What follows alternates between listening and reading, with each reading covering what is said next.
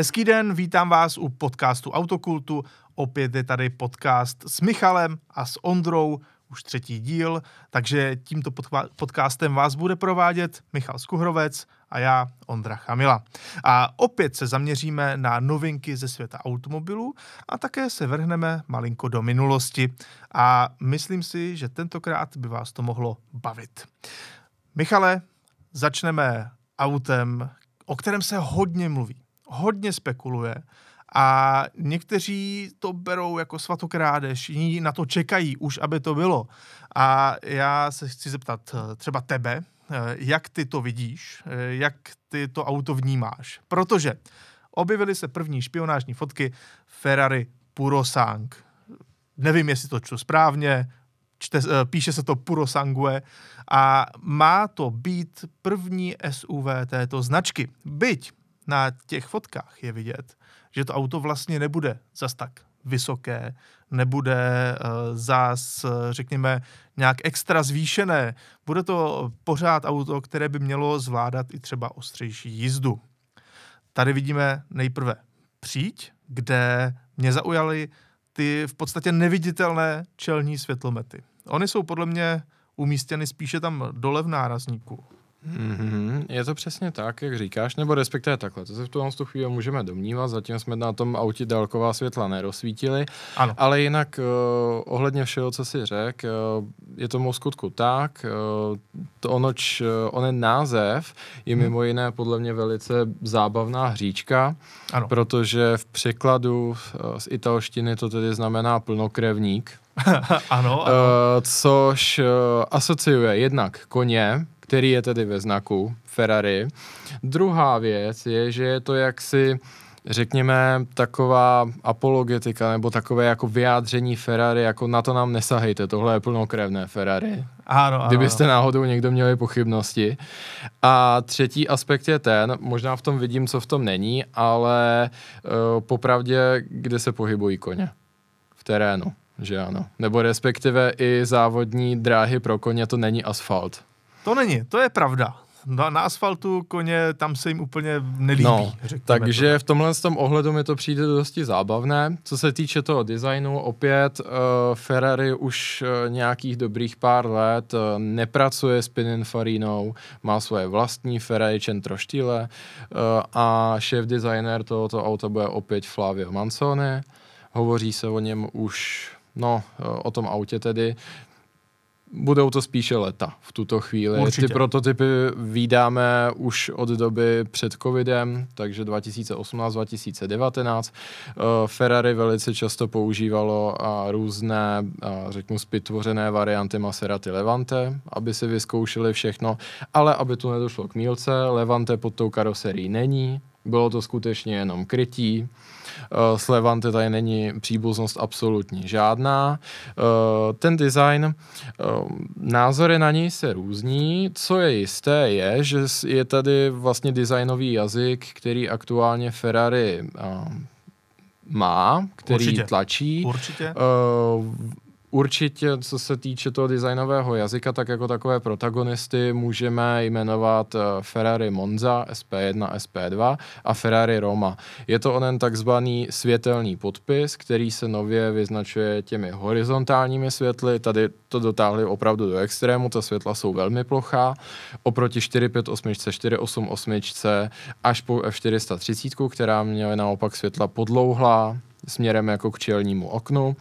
Eh, zároveň je to ono splývání těch tvarů, kdy vlastně už ta přední světla vlastně mizí v tom průduchu. Mm-hmm. 2.9 Česka to má velice podobně, kdy vlastně část toho světla je zároveň přívod vzduchu k brzdám.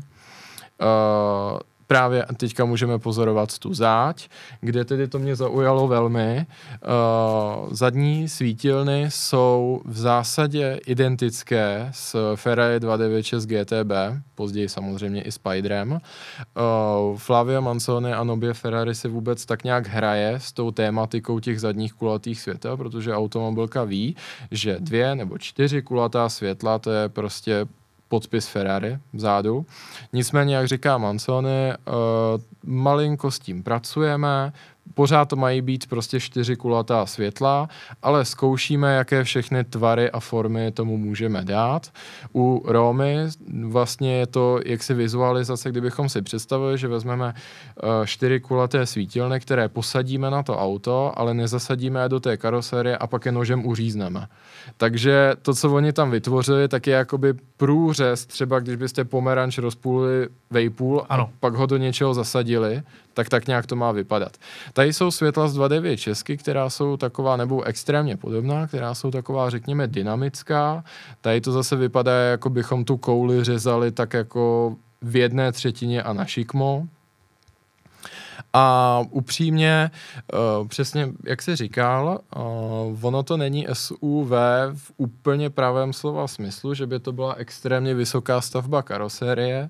Ono ve finále se to bude dosti podobat Ferrari FF a Lusso, které Ano. já třeba v té karosérii docela dost spatřuji v těch tvarech. Souhlasím. A Ferrari už od samého začátku, co tedy říkali jak eh, potenciálním zákazníkům, tak i na dílerských prezentacích, eh, tvrdí, že vlastně veškeré ty terénní schopnosti toho auta mu propůjčí eh, podvozek s opravdu vysokými rozsahy těch jízdních režimů. Bude to samozřejmě na vzduchovém podvozku, jiná cesta ani není, pokud tam má být ta adaptabilita. A má to, to auto má skutečně oscilovat veli, mezi velice nízkou jízdní polohou, kdy by nemělo být o tolik hm, hřmotnější než to Luso, a pak tou vysokou, která tomu propůjčí terénní vlastnosti a nejspíš to auto v ní nebude jezdit po dálnici a v těch průměrných jízdních režimech, řekněme. Já když se podívám na tu záď, tak eh, třeba vidím tam já osobně malinko právě inspiraci tou Romou. A, a je to taky klasická záď Ferrari s tím, že tady jsou čtyři koncovky výfuku, eh, je tady ten difuzor. Mě osobně by zajímalo, jestli se bude dbát i na tu praktickou stránku věci a třeba auto dostane tažné zařízení. Nejspíše ano, vyloženě to k tomu svádí. Ale je to dobrá otázka, protože ten difuzor, to máš naprosto pravdu, to, je, to vypadá skoro jako na Romě skoro jedna k jedné, samozřejmě ano. on není, on je zaoblený tady, ale je si to velice podobné, ale tohle budou všechno zajímavé otázky, protože minimálně podle té fotky, kterou disponujeme teďka, Mhm. tak já tam teda mezeru na tažné zařízení nevidím. Ale zase na druhou stranu i Aston Martin DBX a všechna budoucí konkurence tohle z toho autu, auta tak má v letácích například právě přívěs na koně za sebou. Ano, protože eh, to už lidé od podobných aut očekávají. Mhm. Mm-hmm. Když si koupíš SUVčko na vzduchu, chceš, abys něco utáhl, Mhm. mm-hmm. vyloženě to k tomu svádí, ať už si budeš tahat svoje Ferrari F40 nebo, Třeba. nebo koně právě. A neměli bychom se tomu smát, protože po inter- internet je plný obrázků, kdy vlastně zapálení majitela Lamborghini tahají Aventadory a Urakány za Urusem. Určitě. Že ano? Právě proto si myslím, že eh, tohle by byla zajímavá Mhm. mm-hmm. volba. Eh, Další věcí, která eh, takhle kolovala tím internetem, je, co vlastně bude pod kapotou. A na tohle já mám tady možná malinko odpověď, kterou eh, vy, kteří nás sledujete, tak ji teďka uvidíte. Eh, Ti, kteří nás posloucháte, tak vám tam dáme alespoň eh, krátkou zvukovou stopu. A je to eh, video z testování tohoto auta na okruhu Ferrari ve Fioránu.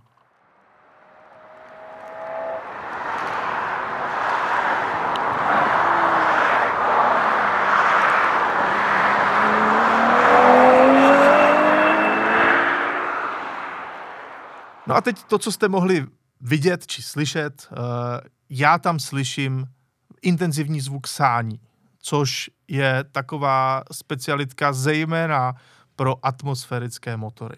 Na mě to působí jako atmosférický 12 válec. Byť je asi na snadě se zamyslet nad tím, zda ten 12 válec nebude mít nějakou hybridní asistenci.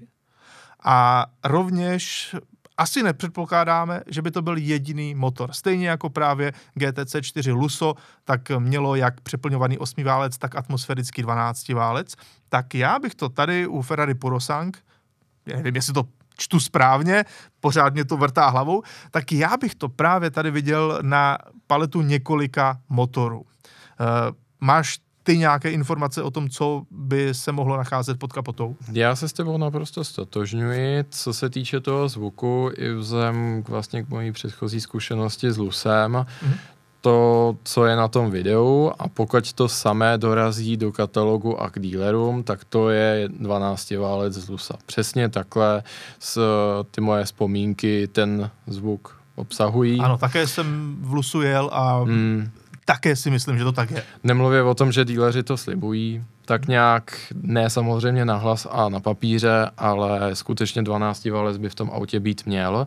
Co se týče té hybridní asistence, tam si prostě budeme muset počkat. To v tuhle tu chvíli asi úplně nikdo neví. Uh, jsou tady zdroje, které tvrdí, že 812 eh, GTS a Superfast mm-hmm. jsou poslední neasistované 12 válce. Pak jsou tu zdroje, které říkají, ale pozor, neasistované 12 válce ve sportovním autě, takže tady si asi budeme muset počkat. Co se týče toho druhého motoru, uh, upřímně si myslím, že to nebude vyset jenom na jednom motoru celá nabídka tohoto auta právě jako to mu bylo u Losa. Mm-hmm. Turbo 8 válec si získal spoustu fanoušků, popravdě mě s tímto auto taky přišlo možná ve finále lepší než s tím 12 válcem o nějaký kousíček, byť tady se ty argumenty uh, mohou přijít 50 na 50, řekl bych. Hmm. Uh, nicméně, co víme jistě, je, že tady máme poměrně větší Grand Tourer v podobě Romy, která si osmiválec ponechává, na rozdíl od sportovních aut s motorem uprostřed, které přešly na ten čestiválec. Hmm. Stejně tak se dá očekávat, že Ferrari obecně za to třeba i Porsche a spousta dalších automobilek, tak na jednu platformu, nebo můžeme říct trošku zjednodušeně na jednu kastli, jsou schopni napasovat více generací modelů. Čili pokud se zde díváme na puro sangue, já si myslím, že je to asi sangue, protože sanguinis eh, latinsky mm-hmm. jsou jako krevní typy a tak dále. Ta, to je jenom tak na okraj. Tak to, na co se tady díváme, tak eh, věřím, že tady s námi bude poměrně dlouho, po nějakých designových úpravách, řekněme, v průběhu toho životního cyklu, protože konec konců i ten vývoj musel být extrémně drahý. Můj osobní tip je, že začneme s 12 válcem, během pár měsíců tam bude ten turbo 8 válec z Romy, ale uh, zavrhnout úvahy o tom turbo 6 válci z 296 GTB, to by byl omyl, protože taky je to motor, se kterým určitě bude Ferrari v budoucnu pracovat a ne málo, protože taktéž je to uh, produkt velice, velice důkladného vývoje a motor s jedním z nejvyšších specifických výkonů na světě. Teďka tu pomyslnou korunu drží tři motory mm-hmm. na mhm. světě. Uh, tím je skutečně kouzelný, nemluvě o tom, že samozřejmě můžeme uh, se čertit nad tou ztrátou těch válců na druhou stranu. Ten motor není vůbec těžký na ty, na ty koně, které se z toho dají dostat, tak je to, řekněme, dobrá nabídka, zase co se týče té váhy, což aktuálně potřebujeme samozřejmě u moderních poměrně velkých aut Určitě. spořit váhu. Určitě. A moje taková poslední otázka k tomuto autu, než se opravdu naplno představí, budeme vědět všechny informace, tak já bych se tebe chtěl zeptat, jestli ho nevnímáš eh, jako někteří uh, ostatní lidé, jako takovou spronevěru značky, jako věc, která ne, nemá být opravdu ten plnokrevník, jak to říká Ferrari, mhm. ale je to věc, která vlastně nikdy neměla být. Má to mít uh, patery dveře, Eh, pohon všech kol, eh, velké SUV, je to jenom ústupek modním trendům, nebo z toho může být opravdu pravověrné Ferrari? Já osobně to takto nevnímám. Těch důvodů je vícero. Osobně se počítám mezi automobilové puristy. To, že zase ne, že ne. Pevně věřím, že proto mám i řekněme, objektivní důvody. Nicméně eh, ten vlastně ospravedlnění toho auta vidím hned několiko aspektech. Uh, Ferrari a Maserati se vydali každé svojí cestou. Dříve dealer Ferrari, pokud jste láskou zahořeli k Ferrari, měli jste jich několika tak a chtěli jste auto na denní ježdění, tak vám řekl, kupte si Quattroporte nebo kupte si Levante. Je, hmm. Patří to k nám, je to rodina. Ano. Dneska už to rodina není, jen, nebo jako hodně, hodně, hodně vzdálená. Maximálně sem tam nějaký díleček v podobě třeba zrcátka, tak jako od stejného dodavatele v Itálii, proklouznek v oběma, ale jinak jako ne. Přičemž ten, jak se tak říká, line-up, neboli to modelové portfolio Ferrari, tak je poměrně úzce zaměřené. Jsou to Grand Tourery a sportovní auta. Hmm. Ale všechna jsou samozřejmě velmi silně orientovaná na výkon. A my se tady potřebujeme podívat trošičku víc do, budouc- do minulosti. Když se podíváme do minulosti, 40-50 let zpátky, třeba na automobily, jako bylo 208 nebo 308 Dino GT4 nebo 250 GT Luso. Mm-hmm. Ta auta jsou poměr, za A poměrně velká, Hlavně uvnitř mají spoustu vnitřního prostoru, protože tehdy samozřejmě jako nárazník byl smrtelný, ale díky tomu, že ty plechy byly tenké a nebyly tam žádné nárazové zóny nebo uh, výbušné patrony, co vlastně kaputu nadzvednou, aby zachránili chodce a tak dále, tak samozřejmě v nich bylo spoustu místa. Nemluvě o tom, že to byly automobily, které jsou pomalejší než dnešní hot hatch, mm. takže oni nepotřebovali tu aerodynamiku a podvozek mít vybroušený natolik, aby úplně leželi na zemi zemi. S těmi auty se normálně dalo projet po louce. Jestli vezmete současnou 296 GTB a půjdete na louku, to nedopadne dobře. Prostě ten vývoj ta auta zahnal poměrně do extrému. A spousta komentátorů z odborné veřejnosti, když se má vyjadřovat k SUV, tak říká, podívejte, je nutno na to pohlížet z vícero pohledů, protože třeba i předválečná auta nebo poválečná auta, tak prostě ten ponton té karosérie měla podstatně vyšší, mm-hmm. tudíž za i běžné sedany a hatchbacky mohly sloužit za rodinná auta, která odvezou prostě i několik bicyklů nebo prostě velkou dovolenou a tak, ale tím, jak ten vývoj lidově řečeno hrotí tu aerodynamiku, bezpečnostní prvky a tak dále, tak neustále se vlastně zvětšuje ta tloušťka toho plechu kolem nás a to, co je uvnitř, tak se zmenšuje. A v tomhle tom ohledu prostě Ferrari chápu, že těm Ferraristům kteří chtějí takovým se Ferrari, prostě s nějakým Ferrari, jezdit každý den, tak potřebuje něco nabídnout, protože v tuhle tu chvíli to nejde. A je nutno taky si uvědomit, jak se změnil ten svět. V 80. letech a 90. supersporty kupovala jenom Severní Amerika, USA, Kanada, které mají dobré silnice a v Kanadě to ještě neplatí úplně, a Evropa. Ale dnešní svět a rozvoj tržní ekonomiky a tak vůbec, tak otevřel úplně nové trhy, které ale zcela upřímně silnice nemají kolik má dálnic špičkových Indie, kolik jako prostě obecně dálný východ. Na. Blízkém východě, samozřejmě, tam jsou ty super dálnice, ale to jsou jenom to, co vidíme v Abu Zabí, v Emirátech a tak, ale co dál? A tam všude jsou potenciální kupci. Nebo nehledě o tom samozřejmě Rusko. Ti všichni by si chtěli to auto nějakým způsobem taky dopřát, taky si prostě vylepovali Ferrari, ale mohli by ho mít tak akorát doma na podlaze, protože prostě před jejich domem je obří díra pro všechny tyhle ty potenciální kupce je tady to Purosanga. A já osobně na tom nevidím úplně nic špatného, kdyby to bylo skutečně jenom nálepkování a tady si budu muset trošičku jako popíchnout do Urusu. To by mi vadilo.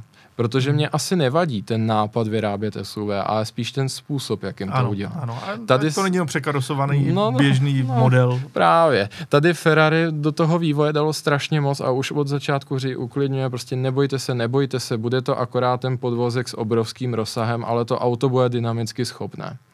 Když to Což ostatně šlo vidět i na, těch, na tom videu tak, tak. z těch uh, testů na okruhu. No, když to u Lamborghini na to šli trošku jinak, kde si řekli, Audi Q8 to vypadá fakt dobře, pojďme na to zkusit nalepit jiný bodykit a udělat cenovku dvojnásobnou. Hmm. Upřímně nechci tady úplně generalizovat, ale když si vedle sebe, a už jsem to viděl v reálu, postavím RSQ8 a Urus, tak jako kdyby tam nebyly ty značky, tak to skoro nejde rozeznat. Ne, není to žádný velký rozdíl a možná právě s tím, že jsme se dostali teďka k německým automobilkám, tak je na čase podívat se právě do Německa, mm-hmm. protože uh, divize M od BMW slaví 50 let. A slaví to teda poněkud mm. kontroverzně, protože jedním z těch aut, které by chtěli představit, tak eh, je právě tohle SUV, tohle je tady zatím koncept, jmenuje se XM, což eh, je samo o sobě zvláštní, protože XM je vždycky Citroen. Mm. Designově, no, řekněme minimálně krajně kontroverzní věc. Mnozí designéři se na adresu tohohle auta uh, vyslovili, že tady je špatně úplně všechno. Uh, nebudeme to teďka rozebírat, ale pojďme eh, k BMW divize M. Já vím o tobě, že BMW je taky jedna z těch značek, ke kterým máš nějaký citový vztah. Ostatně dneska si vlastně jedno ze svých BMW prodal. Hmm, poslední, no. Poslední. Poslední BMW. Nedá se nic dělat. Já bych chtěl eh, říci, že i dnes ačkoliv eh, třeba na BMW M můžete pohlížet, že už to není úplně motorsport, je to víc jako marketing, je to eh, věc, která už nevychází z motorsportu tak jako dříve a jsou to běžná auta pro movité zákazníky, tak je nutno říci, dělají stále některá naprosto fantastická auta. Tohle je jedno z nich, BMW M5 CS.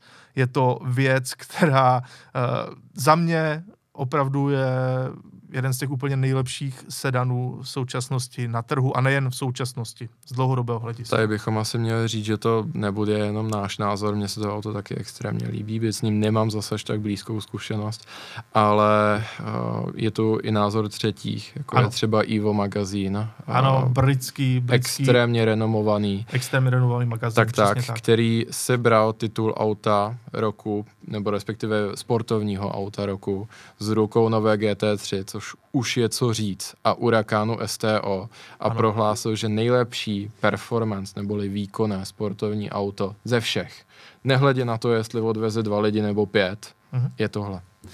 Ano, veliké ocenění pro BMW M5 CS i pro celou divizi M. Eh, byť Tedy nutno říci, že opravdu ne s každým jejich výrobkem jsme úplně perfektně nadšení a souzníme s ním, ale pojďme trošku do té historie. Začneme čím jiným než BMW M1. Mohl by si ve stručnosti nám shrnout, o čem vlastně tohle auto bylo?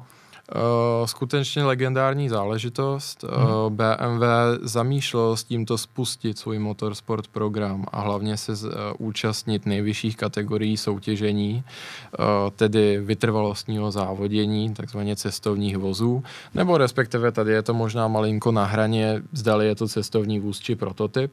Hmm. Nicméně tohle to auto maličko v jeho životě provázela smůla. To původní ten původní vlastně mm, úmysl s tímto autem byl, uh, pojďme ho nějakým způsobem vyvinout, dáme mu poměrně radikální techniku, což je třeba je laminátová karosérie, lepené spoje a tak dále, mhm. což v Mnichově neumíme, ale určitě na toho někoho najdeme. Eh, potkali tehdy poměrně zoufalé Lamborghini, které se tak nějak jako potácelo od bankrotu k prodeji a dál. Eh, v té době to bylo někde mezi bankrotem a Chryslerem, převzetím Chryslerem. Takže a, dvakrát bankrot vlastně. No, a uh, Lamborghini samozřejmě s vidinou vlastně atraktivního výrobního programu tak jim naslibovalo úplně všechno a na jeden vyrobený kus nalepilo úplně neuvěřitelnou cenovku, takže BMW nemohlo odolat. Vedoucí programu prezentoval představenstvu to jako výborný nápad, že tam bude BMW motor, že ho navrhli a pak to Lamborghini postaví doslova za drobné, že není co ztratit bohužel bylo co ztratit a v průběhu montáže té úvodní série aut tak Lamborghini krachlo naprosto. Takže co teď? Protože to auto už bylo naslibováno všem, ta M1, bo BMW si to muselo vzít zpátky a velkou část té výroby udělat ručně doslova po všech čertech a mimo jiné teda taky u sebe v Mnichově. Nakonec to dopadlo dobře, ta auta postavili, jenže jihle ono to nešlo prodat, tak úplně. A hlavně v mezičase zanikla ta závodní skupina, pro kterou to auto bylo stavěné a homologovat pro novou to nešlo. Ale v ten moment přišel docela geniální nápad, jak se s tím vyrovnat. BMW Motorsport eh, udělalo deal s Berním Ecclestonem, že tato auta pojedou předskoukanskou sérii pro Formuli 1.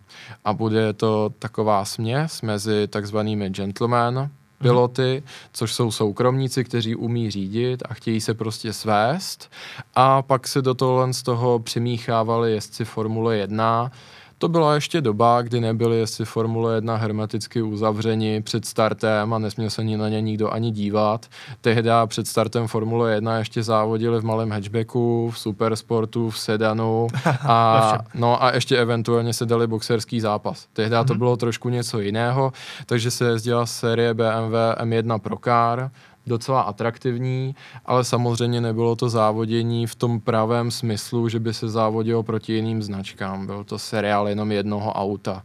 Takže byla to taková trošku nějaké štěstí v neštěstí, bylo to, řekněme, takový boj s osudem pro tohle auto, Spíš až ta budoucnost ukázala, že je to ve skutečnosti velice hodnotné a zajímavé auto. Dneska je to sběratelský unikát obrovské hodnoty, protože vlastně až po i8, což je auto přelomové hlavně hybridní technologií a designem, tak BMW dále už nepostavilo takhle radikální supersport. Ano, auto s motorem uprostřed, jsme u BMW vlastně až na i8 neviděli. A nutno říci, že tento opravdu supersport se vším všudy, tedy BMW M1, má svoje speciální místo v historii a už jenom ten jeho motor, 3,5 litrový atmosférický šestiválec, tak to je dneska do, pořád takový ten svatý grál, jo, ten řadový atmosférický šestiválec, to, z čeho BMW vzešlo, eh, samozřejmě až v těch posledních eh, 40-50 letech, ale je to opravdu takové to gro. BMW je spojované mm-hmm. s tímto motorem a i ta M1 za to může a vlastně ten motor se následně objevil i v šestkové řadě a v M5C první generace. Eh, já tady mám ještě jeden snímek, který ukazuje prototypy, eh, které eh, BMW vyrobilo v mezičase.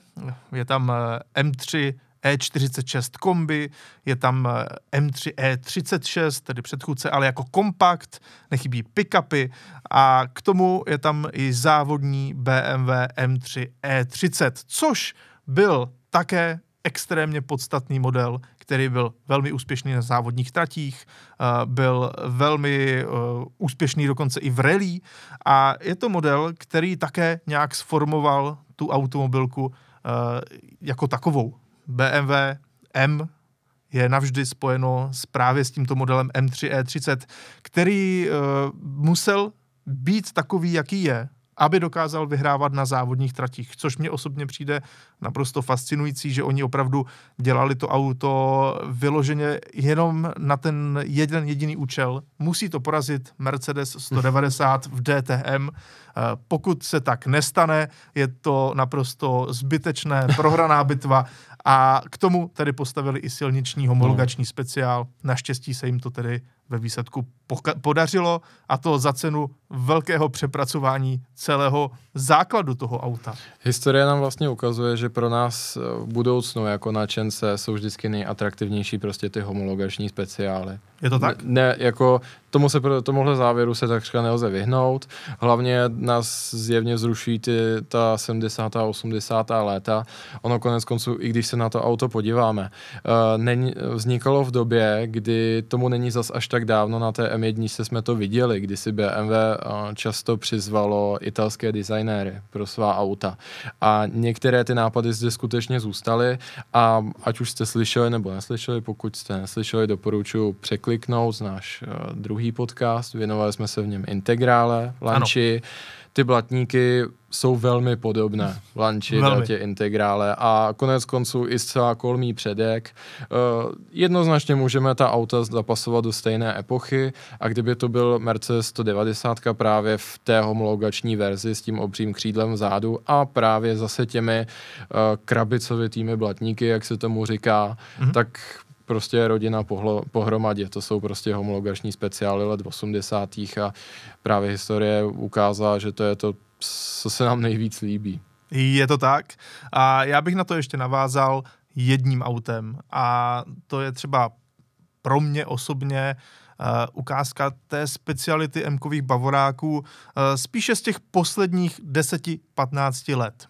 Eh, je to BMW M3 E90. Ovšem v této limitované edici CRT, která je zajímavá tím, že má motor atmosférický osmiválec, který byl převrtán na 4,4 litru. Má tedy 450 atmosférických koní. Eh, to auto je odlehčené a je to limitovaná série, vyrobilo se jich pouhých 67 kusů přičemž jeden, minimálně jeden jezdí po Česku. A nutno říci, že technika vlastně vycházela eh, z toho nejostřejšího BMW M3 té doby, tedy M3 eh, GTS, eh, je to stejný motor, stejná dvouspojková převodovka, jenom tady to zasadili do karoserie toho běžného trojkového sedanu, což je vlastně taky hezké, protože trojkový sedan je další, prostě jedno z těch aut, celkově kompaktní sedan je to, co formuje BMW. A já jsem teda moc rád, že jsme se mohli alespoň takhle krátce k Mkovým bavorákům vrátit. Uh, určitě, pokud byste si vy, jakožto diváci či posluchači, přáli, abychom některé téma rozebrali, rozebrali důkladněji, anebo sami byste si chtěli o něčem poslechnout, napište vám vaše návrhy ideálně do komentářů na YouTube, Autokult, a právě tam my si to rádi přečteme a do budoucna pro vás uh, to téma třeba zpracujeme. Dnes to byl jenom takový rychlý přehled uh, těch zajímavějších Mkových bavoráků. Uh, Michale, já ti opět děkuju, že jsme to dneska spolu takhle zvládli, ten náš třetí díl a už se těším na čtvrtý, který vyjde opět za týden. Také, také. V tom třetím dílu vlastně můžete pozorovat, že tentokrát se snažíme trošku mírnit s časem, protože ne všichni tak. dojíždí do práce 52 minut, tak uvidíme, jaký formát nám z toho nakonec vycizeluje. Nebojte se nám k tomu taky dát své postřeje. Určitě budeme rádi, když nám řeknete, jestli vám bude bližší tahle 35 minutovka nebo půl hodinka, nebo chcete radši 50 minut, hodinku na jeden díl. Takže díky moc a zase za týden naslyšenou. Naslyšenou.